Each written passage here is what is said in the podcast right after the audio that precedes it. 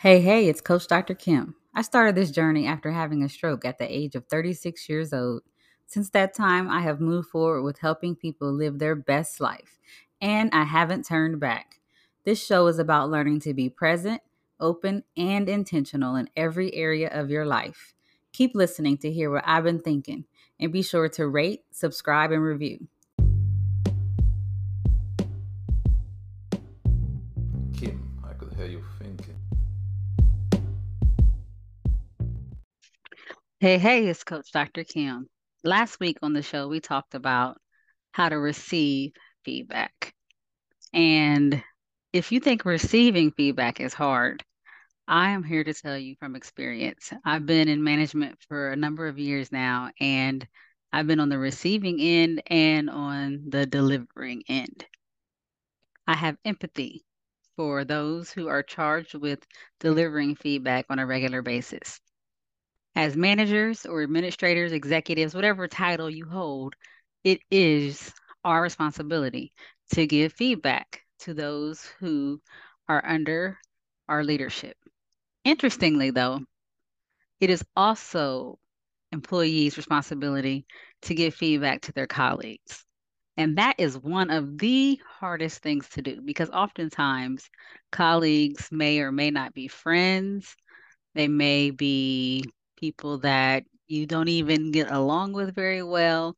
However, the way they work impacts the way the team works.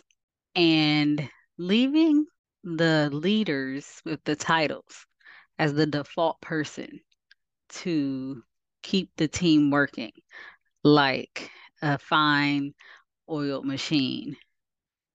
I mean, you can do that.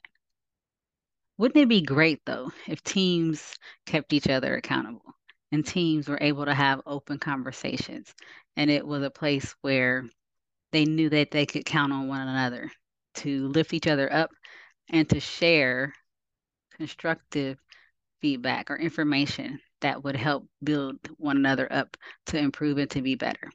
So today that's what I want to talk about how to give feedback and not just for management. This also applies to colleague to colleague, coworker to coworker, staff to staff, employee to employee.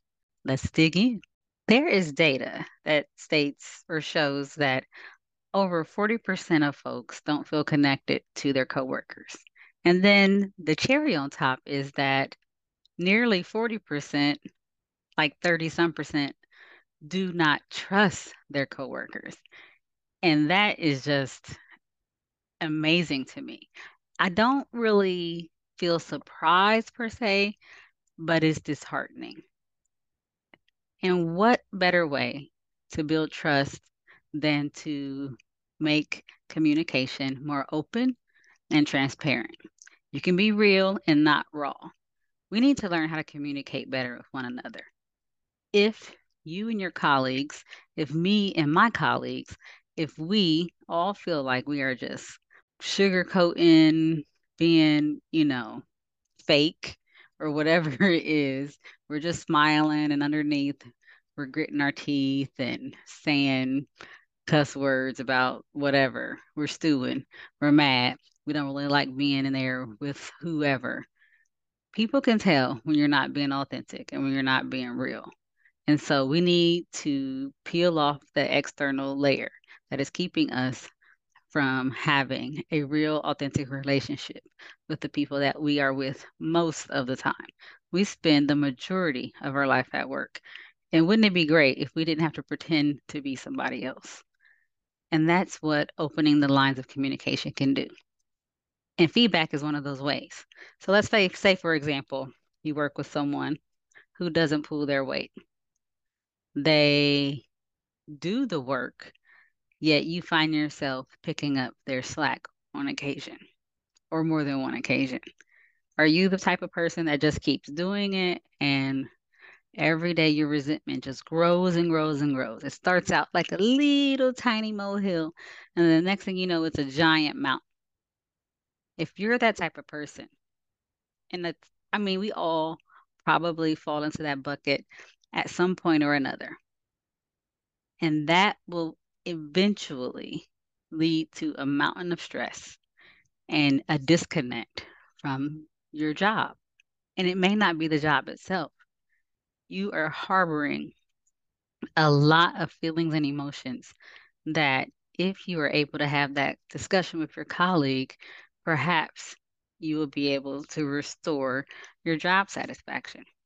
And so to do that, and so to do that, one way you can engage in a conversation with your coworker is just tell them how you feel. You could say, "Hey,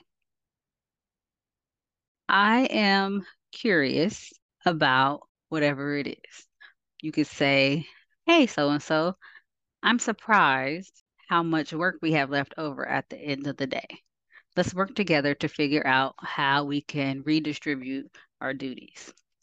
And then if it's more of a tense situation, you might just have to come straight down with it and say, hey, so and so, I feel disrespected when I do X, Y, and Z, and it is your assigned task and just leave it at that and allow them to respond.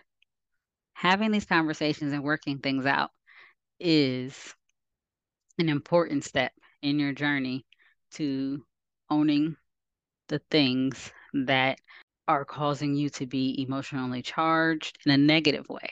And it will help you to get re engaged and it will make performance for your team increase.